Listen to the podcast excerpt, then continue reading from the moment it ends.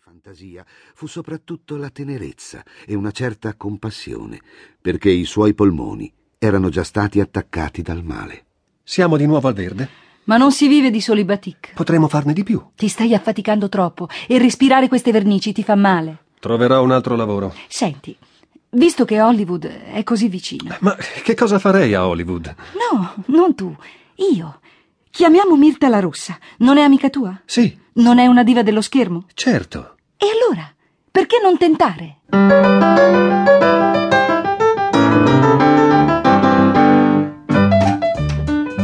Tina, allora com'è andata? Mirta è un'amica cara, preziosa. È rimasta lì tutto il tempo del provino. E il regista?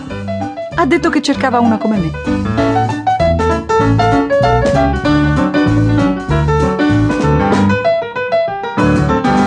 In un periodo in cui l'America impazziva per Rodolfo Valentino, una stellina nata in Italia non poteva che interpretare ruoli da fatalona esotica o con un coltello tra i denti. Sai, Robo, mentre stavo davanti alla macchina da presa, mi chiedevo cosa ci stavo a fare. Beh, non è come a teatro. Non gliene importa niente se recito. Vogliono il mio corpo, quello che chiamano il mio aspetto esotico. Ho fatto la parte di una messicana piena di passione. guarda, guarda queste foto. Oh, oddio, Tina, ma sei tu? Eh, sì. Avvolta in una pelle di tigre. Ma è Simbolo di perfidia. Non è affatto divertente, sai. Se non era per i soldi me ne scappavo al primo giorno. La prossima volta va tu. Potresti interpretare il conte Dracula. Ma è un'idea eccellente, amore mio. Domani cerco Mirta. Lei mi consiglierà, lei che è rossa, rossa come il vino o come il sangue. Vedrai, sarà entusiasta e io diventerò il nuovo conte Dracula.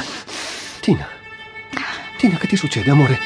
Tina, vieni, sdraiati qui, vieni sul divano. Ecco, Adagio così. Ecco. Robo, dove vai?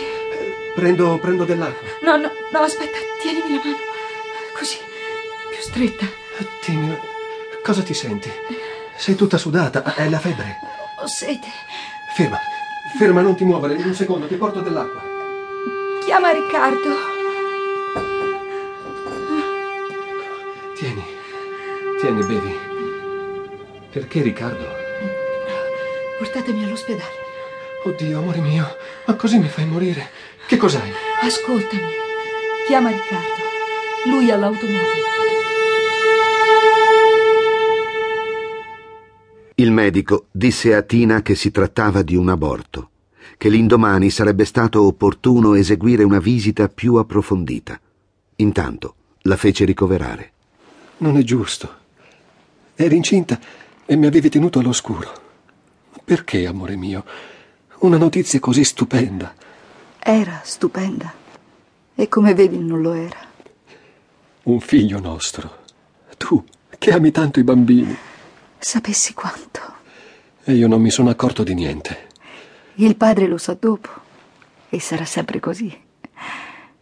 Abbi fiducia, mio pallido tesoro.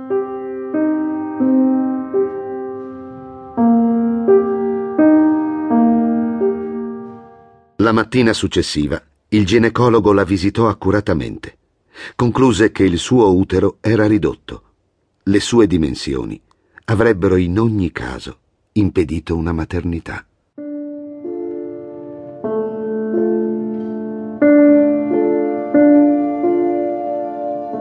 Uscì stordita dall'ospedale e quando vide Robo che l'aspettava, trovò la forza di sorridergli, come se niente fosse.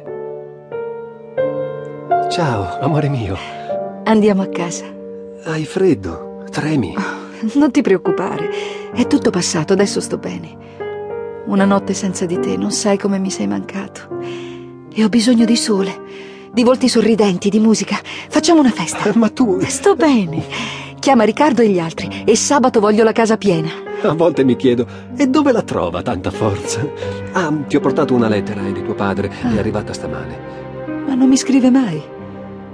Che altro devo aspettarmi da questa giornata?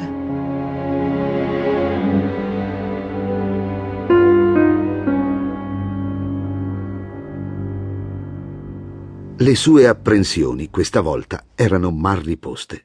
Il padre la informava che il resto della famiglia era finalmente giunto a San Francisco. Sette anni.